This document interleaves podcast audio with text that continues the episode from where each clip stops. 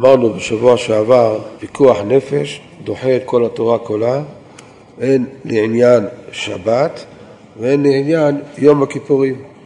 לכן, אם אדם שואל רופא, והרופא אומר לו, אתה חייב לשתות, חייב לאכול, לפעמים שתייה לבד מספיק, אכילה לבד, מה שהרופא אומר, צריך לשמוע על הרופא. ורפו ירפא, מכאן שניתנה הרשות לרופא לרפות. הוא מבין ברפואה, מבין בגוף האדם, ולכן צריך לשמוע בקולו. וחי בהם ולא שימות בהם. כמו שכותב הרמב"ם, על המטה של משפטי התורה חסד ורחמים, לכן צריכים לשמוע על הרופא. הרבה שואלים, אשתו בהיריון, צריכה לצום, לא צריכה לצום? פשטות כן, כל אישה בהיריון, אפילו שהיא קצת סובלת, היא צריכה לצום. אבל שתשאל רופא, אם יש לה משהו מיוחד, כל מיני בעיות, כל מיני תסבוכים, הנה חינם, אז אולי תשתה פחות פחות לקראת שיעור. אבל בדרך כלל צריכה לצום. גם הזקנים, על הרוב, יכולים לצום, בגיל 80 יכולים לצום. אלא כן, סובלים כל מיני מחלות פנימיות וכדומה, והרופא אומר שלא לצום, שישאלו רופא. ילכו לרופא מחר בבוקר, ישאלו את הרופא, יעשו מה שהרופא אומר. יש כמה מאחרוני זמננו שכתוב בספרים שלהם, מי שחולה שאוכל ביום הכיפורים צריך לשים הרבה מלח באוכל, כל מיני דברים מרים, שלא ייהנה מהאוכל. שותה מים, מים מרים, אוכל משהו שצריך לאכול, לשים בזה הרבה מלח. היה אצלי ראש המוסד, ושאל אותי, היה אצלי פעמיים, שלוש, שאל אותי כל מיני שאלות על המרגלים שלנו שנמצאים במדינות של האויב. הם מוצאים כל מיני אה, ידיעות חשובות שזה קשור לפיקוח נפש, שפה עושים איזה פיגוע, פה מתכננים איזה פעולה, דברים. יש לנו שם מרגלים, והם חיים שם, כמו שהיה המרגל אלי כהן, שהיה בסוריה. נמצאים באיזה מקומות, וכולם אוכלים. אם המרגל לא יאכל, מה, מה, מה אתה לא אוכל? אגיד להם, אם יכול להגיד להם תירוצים, שאני עושה דיאטה, יאכל פירות, בננה, תפוז, פירות, מותר לאכול, ישתה קולה, קולה מותר. אבל אה, יש לפעמים מחלות אסורים, אין להם שחיטה כשרה, אין להם... הוא יאכל עוף, יאכל בהמה, איך אפשר? אולי אפילו חזיר, בלאו הכי המוסלמים לא אוכלים חזיר. אבל כל מיני נבלות וטרפות, איך יאכל? הם שואלים, יש מרגל אחד שלנו שהוא דתי, ירא שמיים. הוא כמעט רצה להתפטר מהמרגלו, שלא מרגל, אבל צריכים אותו מאוד. אז אני יעצתי לו, שאתה במצב כזה, תגיד, אני אוהב הרבה מלח, אני אוהב. שעושים הרבה מלח, ישפוך הרבה מלח. כל פעם עושים עוד קצת מלח. ואז כשהוא אוכל את הבשר, אם הוא לא יאכל זה פיקוח נפש. יתפסו שהוא יהודי ומה שיעשו לו זה נורא ואיום. זה ממש פיקוח נפש. שלא ייהנה בדבר הזה, שלא, שלא כדרך הנאה זה יורד דרגה, זה נהיה דה רבנן. עושים הרבה מלח, עושים כל מיני דברים, חומרים. איפה הם ישימו לב? הם יודעים כמה? יאכל הרבה מלח וישתה קולה, ישתה קולה, כדי להעביר, איך אפשר אדם... בדרך כזו שזה ירד. יש כותבים גם לגבי יום הכיפורים. אדם שהוא זקן מאוד, והרופא אומר שהוא צריך לאכול ולשתות, וכן חולה, חולי פנימי וכדומה, הוא צריך לאכול. אז אומרים לו, תשים הרבה מלח. ככה הייתי כותב איזה רב אחד, יש לו סדרת ספרים, והוא כותב שהוא צריך לשים בזה הרבה מלח, ושלא יהיה הנאה, ש... זה לא נכון. בעיקר הדין, אם מותר לו, לדבר על כיפור זה לא נכון, לא על המקרה הקודם. כיפור זה לא נכון. כי אם התורה התירה לו לאכול וחי בהם ולא שימות בהם, תאכל כדרך אכילה. כהרגלו, חייב לסגף את עצמו. כך כותב במביט, יש לו בקיאת ספר, הוא כותב במביט שברגע שהותר פיקוח נפש, זה כמו הותרה. מותר הכל לעשות. הרב המגיד כותב בפיקוח נפש, אנחנו עושים, אחד יקל ישר יהיה, יכולים לעשות בשינוי, זה לא מעכב את ההצלה, עושים בשינוי. מדליקים את החשמל, מישהו קיבל לא עליכם התקפת לב. הביאו הצלה, הוא נמצא בחדר חושך. מדליקים את החשמל, מה אתה יכול להריד חשמל, לא מעכב שום דבר, להדליק את זה במרפק או להדליק את זה ביד, תעשה אחד נקרא לשינויים משנינן. לכן, אישה שהיא יולדת, שמחייבים עליה שבת, אפשר לעשות את זה בשינוי, עושים את זה בשינוי. אם זה מעכב, יכול לבוא לידי סכנה אם יעשה בשינוי. אז עושים, הכל רגיל עושים. אבל אחד זה אפשר, זה לא מעכב את הטיפול. בשינוי? כן, יעשה בשינוי. הוא מחלק, הרב המגיד מחלק בין יולדת לסכנה טבעית, שבזה צריך לעשות, להשתדל שיהיה בשינוי. כי כמה, כל העולם, כל האנשים יולדות. יש מיליארדים בעולם, אתה יודע כמה יש בעולם? שלוש מיליארד, ארבע מיליארד יש בעולם. כל, כל הזמן נשים יולדות. אחת לכמה אלפים שמסתכנת. לכן צריך לעשות בשינוי. ושעקב בחולה שיש פה סכנה, צריך לחלל עליו שבת, אותו דבר גם לגבי יום הכיפורים, לא צריך שינוי. אה, סליחה, יולדת צריך שינוי, שאר החיים לא צריך שינוי. זה כותב הרב המגיד. זה מעין מה שכתב הרבית. שצריך לאכול, לאכול כדרכו, כדרך אכילה שלו, לא לשים מלח, שינויים, לא צריך. יולדת הצריכו, זה מה שחילקנו בין יולדת לבין אה, שאר הדברים. הגאון מצ'יבין, יש לו שו"ת דובב ושרים, היה גאון עולם. מרן, זכר צדיק לברכה, היה מאוד מקורב אליו.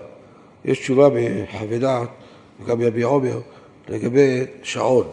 אדם שמניח תפילין, האם צריכים להוציא את השעון, זה חוצץ, או זה לא חוצץ? אז הרב כתב שזה לא חוצץ. אפשר להשאיר את השעון, לפחד אם יוציא אותו, שים אותו על השולחן, אחר כך ישכח, זה שעון יקר, אז הוא רוצה להשאיר את השעון מותר. והרב דיבר על זה עם הגאון בצ'יבין. הגאון בצ'יבין לא הבין בדיוק איפה השעון נמצא, והרב הסביר לו איפה השעון נמצא. שהישיבה שלו בנו אותה ברחוב חנה לפני 60 שנה, אמר להם הגאון בצ'יבין, יש לכם שכן פה ברחוב אלקנה, מרן זצ"ל, יש לכם ספקות בהלכה, תשאלו, כל מה שאתם רוצים, תשאלו את, ה, את הרב, את מרן. הוא מאוד הוקיר. הוא שלושות דבב ושרים. הוא נשאל בשאלה הזו, האם ביום הכיפורים אפשר לאכול כדרך אכילה? צריך לשים הרבה מלח? צריך שותה מים, לשים בזה הרבה מלח שלא ייהנה מהמים, או לא צריך? זה נשאל הגאול מצ'בין. הוא כותב, לא, יאכל כדרכו, וחי בהם, לא שימות בהם. כותב בצורה ברורה שלא צריך להחמיר. גם הגאון אמר שם, היה גדול הדור לפני מאה שנה. גם הוא יש לו תשובה בנושא הזה. ביום הכיפורים אוכלים כדרך, לא לשים מלח.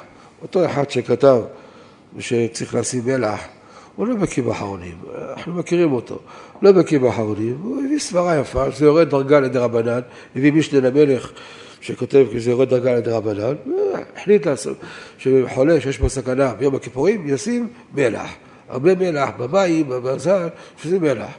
אבל הוא לא מכיר בפוסקים, הוא מכיר את הגאון המרשם, הוא מכיר דבי ושרים, מכיר הרב המגיד, המביט בקריאת ספר, יש להקת פוסקים שכותבים מפורש לא כך.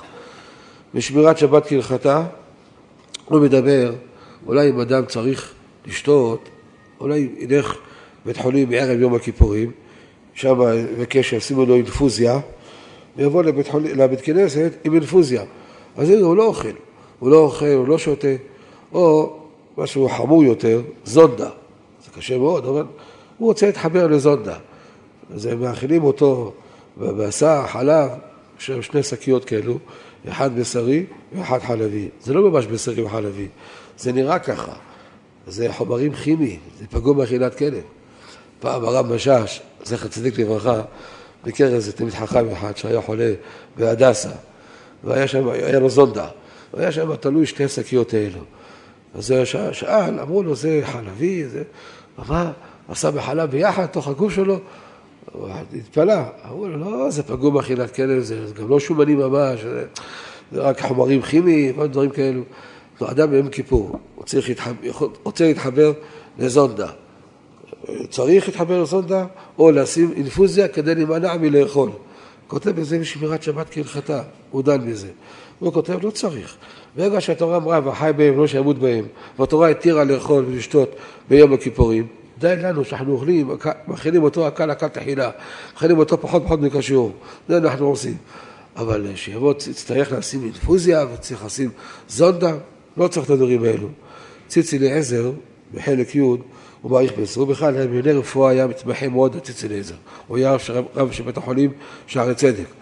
הוא כותב שהרופאים טוענים שאדם שאוכל ומשביע את עצמו מהאוכל דרך אכילה, זה שונה לגמרי מזונדה ומאינפוזיה, זה משהו אחר לגמרי. מבחינה רפואית זה לא אותו דבר. ברגע שהתירו לך לאכול ביום הכיפורים, יש לך סכנה, תאכל כרגיל.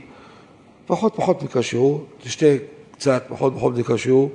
אכלת נגיד בשעה שמונה, אכלת נגיד אה, חמש עשרה גרם, שמונה ועשרה, תאכל עוד חמש עשרה גרם.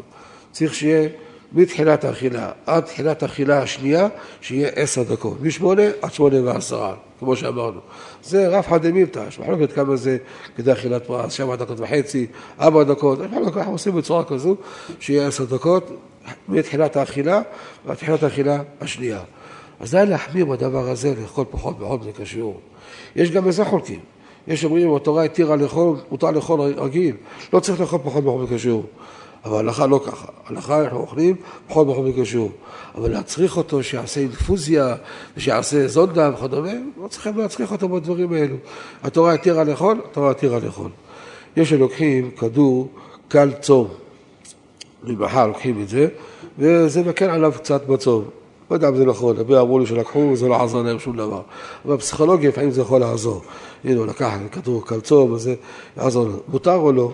דן בזה השדה חמד.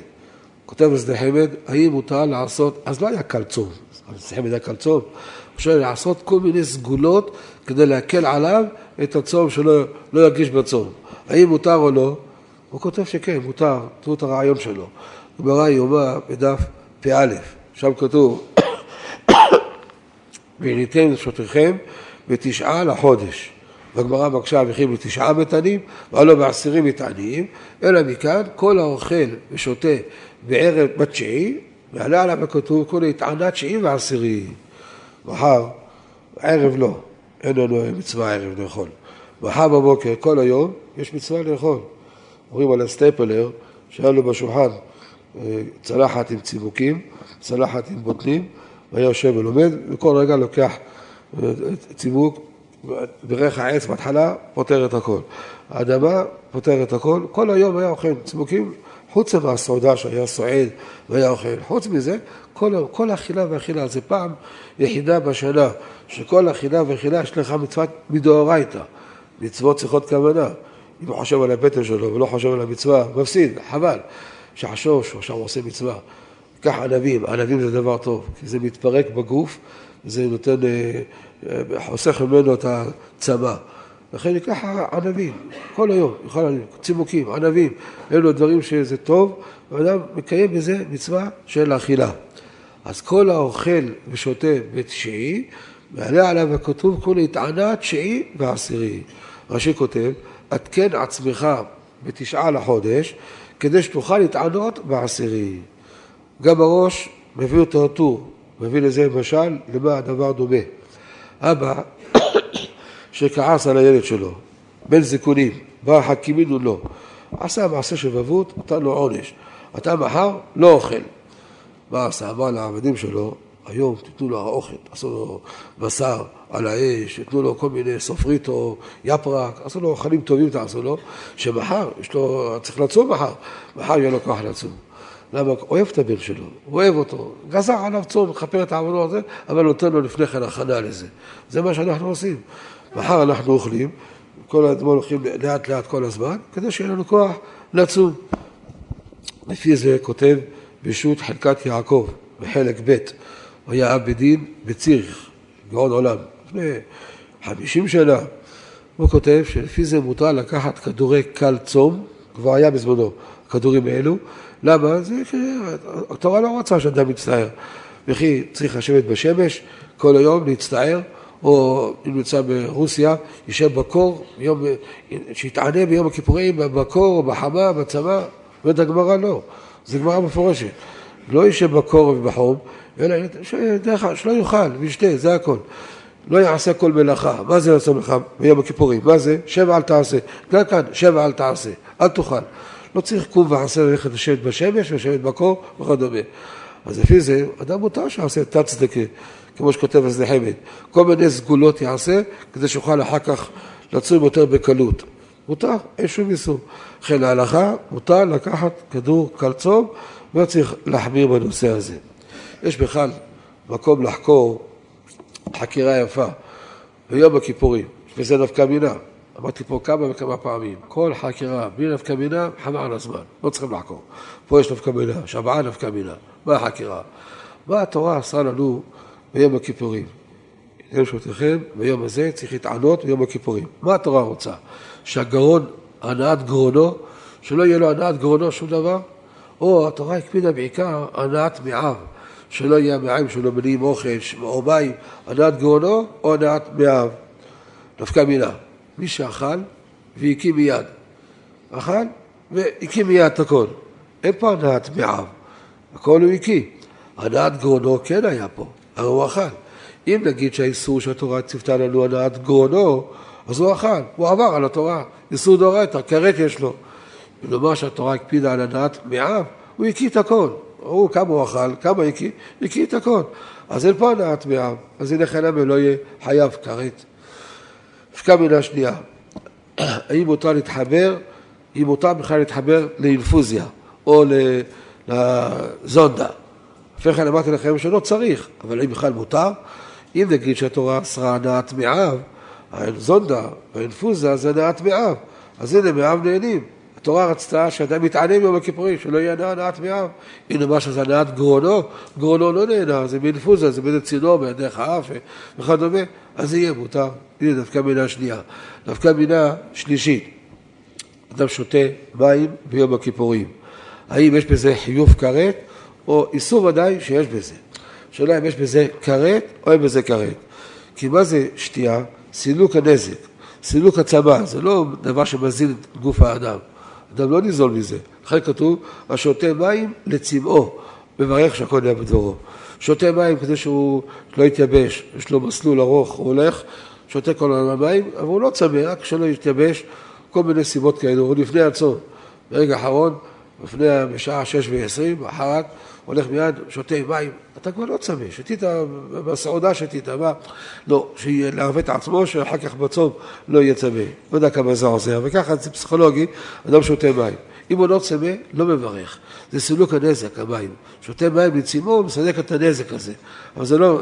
עכשיו, מה הדין? אדם שותה מים. הנה מה שזה חיוב הוא חיוב של הנעת מעיו, במים אין הנעת מעיו. זה לא מחזק את הגוף האדם. ממילא יהיה לא יהיה בזה כרת, לא שיהיה מותר, לא יהיה בזה כרת. הנה מה זה הנעת אה, הגרון, הגרון כן נהנה, כמו שהגרון נהנה, הנה חנה כרת גם במים. עוד דווקא מינה, מה אמרתי לכם, נכון? כמה אמרתי לכם בינתיים? אתם לא עוקבים אחריי. אמרתי שלוש, אמרתי שלוש, הרביעי. האם צריכים לאכול פחות פחות מכשיעור או לא? אם נגיד זה הנעת מעב, אז אחד פחות פחות מכשיעור. הנה מה שזה הנעת גרונו, אז יש לו עכשיו בגרון נהנה, סוף סוף הוא נהנה, מה, מה זה יעזור? הנה ארבעה נפקא מינה, זה מחלוקת אחרונים.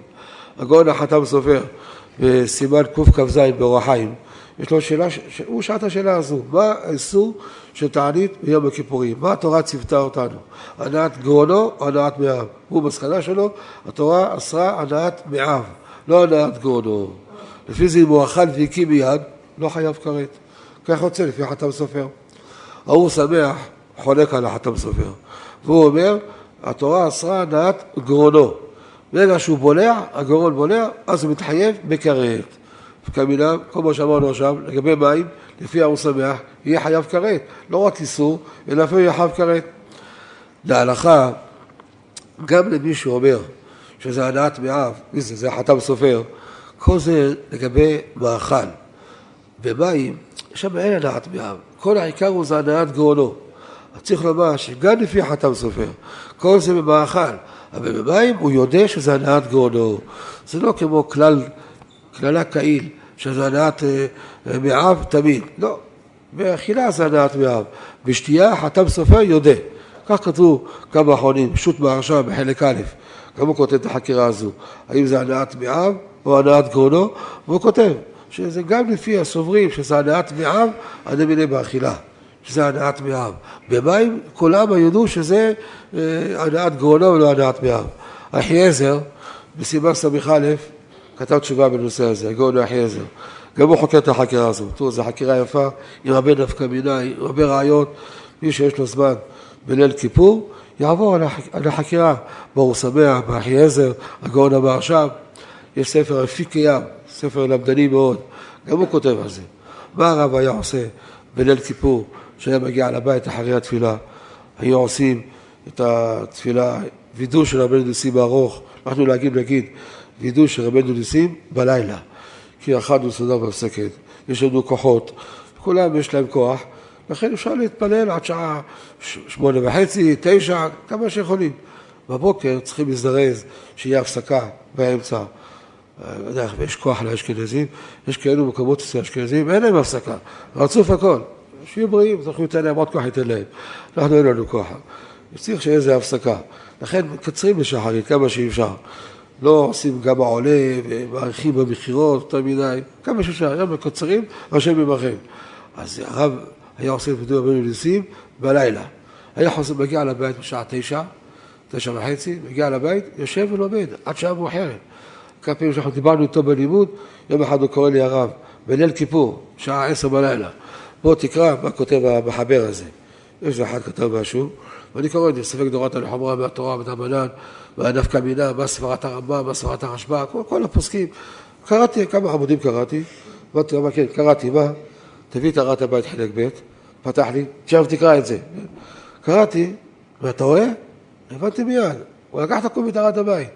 כמובן לא, לא יזכר שמו, לא הזכיר שזה טהרת הבית, אבל כתב את הכל. תגיד, איך הרב מדבר לשון הרע בליל כיפור? אחרי כל הווידוי, אחרי הכל, הרב הביא לי ספר, ובא, תראה, מה, איך מדבר לשון הרע, איך אפשר ככה? אה, הרב צדיק, גדול הדור, איך? קודם כל הרב לא דיבר, הרב אז. תראה, תבין לבד, כן? דבר שני, כל דבר שמפורסם, כל דבר בא פתלתא, לא מתכוון להשפיל את האדם הזה, לא מתכוון, אין לו משהו לפרסם בדבר ולהודיעו, לא מתכוון לזה, עניינית. תראה איך זה לוקח מפה בלי להזכיר שום דבר. מה זה, כמה עמודים? זה לא היה עמוד אחד או שתיים. כמה עמודים, אני עובר, עובר, מדפדף, מדפדף, רואה, ממש העתיק את הכל מטהרת הבית, זה, זה לא יאומן. אני יודע, הרב הביא את הספר, אני יודע מי זה, אני לא אגיד את השם שלו, חשינן, אולי זה 17 נביא, אני לא יודע, אולי זה לשון הרע. אבל הרמב"ם כותב, בפרק ז' לכל דעות, כל דבר שנאמר לפני שלושה, אם לא מתכוון לפרסם הדבר או להודיעו, אין בזה לשון הרע. חפץ חיים קצת מחמיר בזה. הוא, חפץ חיים הוא הבעלים של הלכות לשון הרע. מה היה בדור אם לא היה חפץ חיים? כמה הוא חיזק את הציבור הגדול בעניין של עוון של לשון הרע. אין ספק. אבל בדבר הזה למשל, הוא פסק כמו רש"י. רש"י כותב שגם דבר שנאמר באפי שלושה, אין בזה לשלם אישה, ואהבת לשון הרע יש בזה. וזה אסור לפי ההלכה. אבל אנחנו יש לנו מחלוקת רש"י והרמב"ם. אמירי כותב שרש"י פרשן ולא פסקן. אלא כן הוא כותב עניין הלכה, כך וכך וכך. פה רש"י לא כותב הלכה, הביא את הפירוש של הסוגיה, בן גרים, הביא את הפירוש של הסוגיה. לא פסק הלכה. רש"י פרשן ולא פסקן. הרמב"ם פסקן. מלבד זאת, הרמב"ם הוא מראה דעתרא בארץ ישראל. כך כותב מרן לבית יוסף בשו"ת אבקת אוכל בסימן י' וגם בסימן ל"ב, שהרמב"ם היה כאן מרא דאתרא, מחלוקת הרמב"ם ורש"י. איך ההלכה? כמו הרמב"ם. זה הרמב"ם לא יחידי. אנחנו הבאנו בספר, בשו"ת הראשון לציון, הבאנו יש כך משמע ברשב"א, כך משמע בריטב"א, הבאנו כמה ראשונים כמו דעת הרמב"ם. וזה המסקנה הלכה למעשה. זה מקל עלינו, רבותיי. אם לא היה הקולה הזו, אנחנו כולנו חב שלום. תראו מה כותב, מה אומר המלאך המגיד שנברא מכוח תורתו של הבית יוסף, מה הוא אומר למרן הבית יוסף? אדם שדיבר לשון הרע, ראובן, דיבר לשון הרע על שמעון. כל העבירות של שמעון עוברים לראובן, וכל המצוות של ראובן עובר לשמעון. אדם קם בנץ החמה, אדם עשה תענית ביום הכיפורים, הנעת מעיו, הנעת גרונו, הכל התענה, הכל עובר, לחבר שלו עובר, מה זה? הוא מגיע לשמיים, אני קמתי כל החיים שלי בנץ החמה, זה לא חובה, אבל זה חסידות טובה. הוא קם בנצח הבא, איפה? הכל נמחק? מה זה, כמו בארץ, הכל מכולת, אתה טועה, השם ידע השם השני, מה זה? דיברת על לשון הרע, שמעון, הכל עבר אליו בשמעון. איזה עבירות עשית? אני עשיתי את העבירות האלו? שמעון עשה אותן, אבל זה עבר לראובן. זה המלאך המגיד של בית יוסף, אומר את זה לבית יוסף. נו, דבר כזה חמור, קשה, קשה להבין את זה. אדם כל החיים שלו, בגלל שדיבר לשון הרע, על כוכך שהוא דרקה בלשון הרע, באמת לשון הרע, שאף אחד לא יודע אותו, הוא הציץ בחלון וראה שפלוני עשה עוון, והלך ופרסם את זה לרבים, פרסם הדבר כדי להודיעו, זה נקרא לשון הרע, ואז עובר כל המצוות אליו, כל העבירות אליו וכולי וכולי. אבל הדבר שהודיעו אותו שלושה אחדים, כתבו אותו בעיתון, כתבו אותו בטלפון הזה, כן, כל מיני הודעות שעושים היום, וזה התפרסם. שלושה אחדים ראו את זה. הוא לא מתכוון לפרסם הדבר ולהודיעו, אין בזה לשון הרע. יש שאלה בפוסקים, מה הדין אדם שדיבר לשון הרע על חברו? מחר אנחנו מבקשים סליחה אחד מהשני. עבירות שבין אדם לחברו, אין יום הכיפורים מכפר עד שרצה את חברו. לפי רב חיים פלאצ'י, אדם שלא ביקש סליחה מחברו, לא התפייס, לא מתחפר לו יום הכיפורים, לא רק בין אדם לחברו, גם בין אדם למקום לא מתחפר לו. עשה כל מיני עבירות אחרות שבין אדם למקום. לא ביקשת סליחה מחברך, לא התפייסת איתו, אז כולו לא מתחפר לך. כי ביום הזה יכפר עליכם מכל חטאותיכם, מכל חטאותיכם. תפילה במקווה, יש שערה אחת חוץ למים, התפילה לא עולה, נכון? צריך שהכל יהיה בתוך המים. צריך לכפר את כל העבודות, אתה צריך לחזור בתשובה בכל העבודות. סתם, יום רגיל, היום, מחר, יום רגיל, יודע, אני חוזר בתשובה, חילול שבת שטעיתי, מה שעשיתי ככה, תכפר לו. קיבל על עצמו, לא לשוב לכסלעון, קבלה אמיתית, מתחרט על העבר, עשה וידוי, ומתכפר לו. אבל הוא אכל גם בשר וחלב, הוא עשה עוד עבירות, מהם הוא לא חזר בתשובה, זה בלי קשר. מה שהוא חזר בתשובה, מתכפר. מה שלא חזר בתשובה, לא מתכפר. יום הכיפורים זה לא ככה. זה מעכב אחד את השני. מכל חטאותיכם לפני השם תתארו. בכל החטאים אדם צריך לחזור בתשובה. אדם למקום ואדם לחברו. החידה חולק. אבל זה לא קשור, זה צפי דינים. יש בן אדם לחברו, יש בן אדם למקום. הוא חזר בתשובה בן אדם למקום, כל העבירות שהוא עשה, ביטל קריאת שמע, עשה כל מיני עבר על אבין, חזר בתשובה, מתחפר לו. בן לחברו, זה לא מתחפר לו. כתוב שהמוחל לא יהיה אכזרי. יום אחד בדרך ושאל אותי, יש מישהו שציער אותו מאוד, וקשה לו למחול. הוא אני לא יכול למחול, למה שאני אמחל? הוא רוצה שיענש. כתוב שלא טוב שאדם, מישהו אחר יענש בשבילו.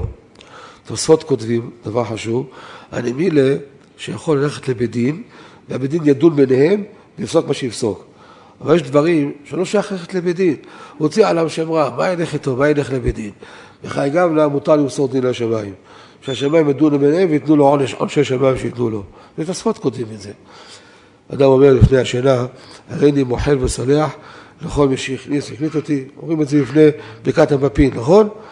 אומר חכם מציון, אם אדם מקפיד על חברו, לא מוכן למחול לו, הוציא עליו שם רע, סתם שקר, הלך חפיץ עליו שם רע, הוא יכול לא למחול, הוא רשאי שלא למחול לו. אז איך הוא יגיד אחר כך בלילה, הריני מוחל וסולח, כל מי שהכניס אותי? לכן לא יגיד את זה, או שימחל או שלא יגיד את זה. זה כותב חכם מציון. הוא אמר את זה בתור, אני חושב, בתור רעיון. אבל באמת, מה עכשיו מפורש כותב? מה שכתוב, הריני מוחה וסודח החומר שהכעיס אותי, מי שביקש סליחה, זה הכוונה. מי שלפי ההלכה, נהג לפי ההלכה, לפי ההלכה צריך לבקש סליחה, הוא ביקש סליחה, אז אני מוחה לו. לא ביקש סליחה, למה שאני אמחה לו? מה אדם פראייר? ככה למחול, סתם למחול. בשביל מה? לא ביקש סליחה, עמד בירדו. זה עיקר הדין. דת חסידות שאדם ימחל. אמרתי לו, אותו אחד שאל אותי היום, עשה לו צער, אמרתי לו, תשמע, תראה, כמה שעשה לך צער, ואתה מוחל, והשמיים ידע כנגד מידה. גמרא בראש שנה י"ז, כל המעביר על מידותיו, מעבירים על כל עבודותיו. זה סגולה בדוקה, שאדם שימחל לחברו, אפילו שהוא עשה לו, צייר אותו הרבה, שימחל לחברו. אפילו שהוא רשאי לא למחול, הוא לא ביקש סליחה, או שהוא הוציא שם רע, אפילו לאחי, אה, אה, עדיף שימחל לו, בשמיים רק ימחלו לו. מעביר עמידותיו, ורק כן בשמיים יעבירו עמידותיהם. אני אומר עוד כמה הלכות שנספיק, אנחנו רוצים לצאת לכותל, הייתי מוותר על זה, על הכותל, לא יותר עדיפו, תורה, אבל אה, זה מסורת של מרן האבא. מרן הקים את הסליחות בכותל המערבי.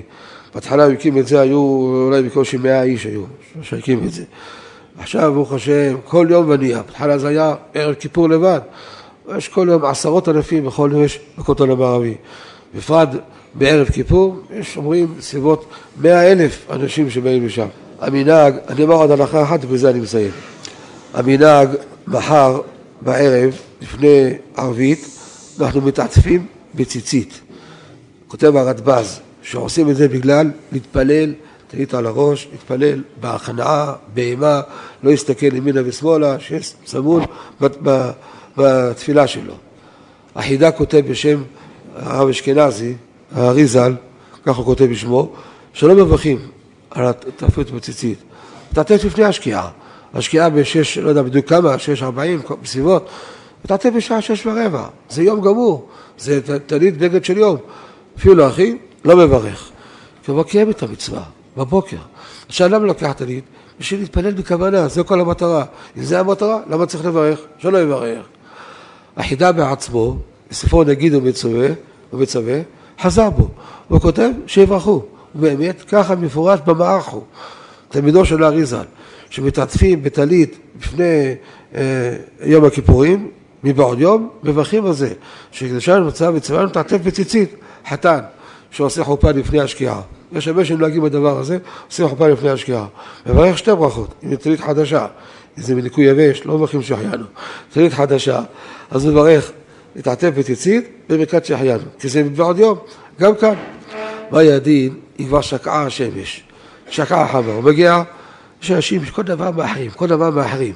הגיע לבית כנסת, שש ארבעים, שש ארבעים וחמש, ספק יום, ספק לילה, בין השמשות. יכול לברך? כן, יכול לברך. למה? עולה לא ספק לילה. לילה זה הוריתם אותו, לילה פטרו מציצית. יש בזה מחלוקת, הרמב"ם והראש. מה הדין? בגד של יום. טלית, זה בגד של יום. שיש בזה ציציות, חייב. שלובש את זה בלילה. האם הולכים אחרי הבגד או הולכים אחרי השעה? הרמב"ם והראש.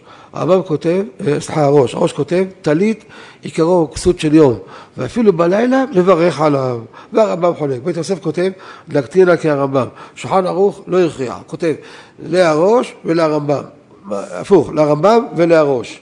משמע כמו הראש, משמע. אבל בית יוסף כתב מפורש, כותב להקטינן כהרמב"ם. אבל יש פה ספק, אולי שמא כמו הראש, שמא כמו הרמב"ם. שמא היום זה לילה, היום שם בשמשות זה יום, שמא זה לילה. ושמא לפי רבנו תם, שזה בכלל יום. ושמא כמו רבי יוסי. רבי יוסי אומר, בסוף זמן, עשרים דקות, רבע שעה אחרי השקיעה, אז יש בין השמשות כהרף עין. זה נכנס וזה יוצא. וכאן בעיקר הדין אחד כמו רבי יוסי. רק מחמירים כמו רבי יהודה שמהשקיעה. בעיקר הדין כמו רבי יוסי. אז לפי זה, עשרים לשבע. כל רבע שעה הזו, לפי רבי יוסי, זה יום גמור לפי רבי יוסי. אז גמר הרבע שעה, גמר בין השמשות, כרף עין, אז נכנס, נכנס הלילה. הספק, יש פה ארבעה ספקות, שמא כמו רבי יוסי, שמא בשעות זה יום, שמא כמו רבנו תם, ושמא כמו הראש, כסות יום, בלילה מברכים, יש פה ארבעה ספקות, ולכן לברך.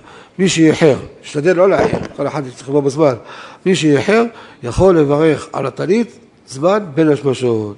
וכן אותו דבר לגבי ברכת כהנים בנעילה.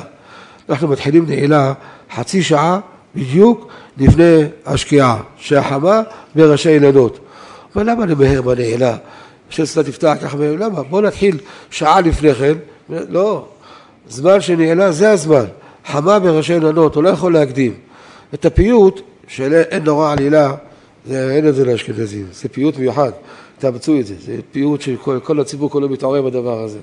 זה לוקח אחד עם האשרי ואחד עם הקדיש, זה לוקח בערך עשר דקות. יתחילו עשר דקות לפני השקיעה את אין נורא עלילה, ואחר כך יגידו את הקדיש, את העמידה להתחיל חצי שעה. ואת החזרה לעשות מהר. אנחנו נוהגים לענות, שזאת תפתח, כולו צעקים, פי יגיד תהילתך, לא, צחוק יפיך יגיד לציבור, רבותיי, לא, לא לעזור לי, ואלה חוזר למשיח המגן, לא להגיד לו מגן, מהר. זה שיחיד את אחד כהנים לפני השקיעה.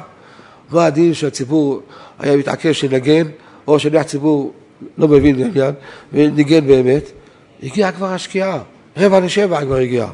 הכהנים נושאים כפיהם. יש פה כמה ספקות, שמא בין השמשות יום, שמא כמו רבי נותב שזה יום, שמא כמו רבי יוסי, ולכן נושאים כפיים בבין השמשות. אם הגיע צאת הכוכבים, די, גמרנו, לא נושא כפיים, וזה ברכה לבטלה. שיהיה לכולם גמר חתימה טובה. ייכתב ולהיחתם בספר החיים והשלום, שכבוד הרב יהיה לו בריאות איתנה, נורא מעליה, ימשיך לזכות הרבים. אין לכם מושג להבין כמה הרב עושה, כמה הרב מחזק. אני לפעמים שומע אותו, מביאים לי הקלטות שלו, שומע ואני מתענג על הדברים שהרב כותב. איזה רעיונות מוסריים. לכן זה הזמן, עכשיו ערב כיפור זה הזמן שהרב יבוא ויחזק את כל הציבור. זכרו שנים רבות, נעימות וטובות.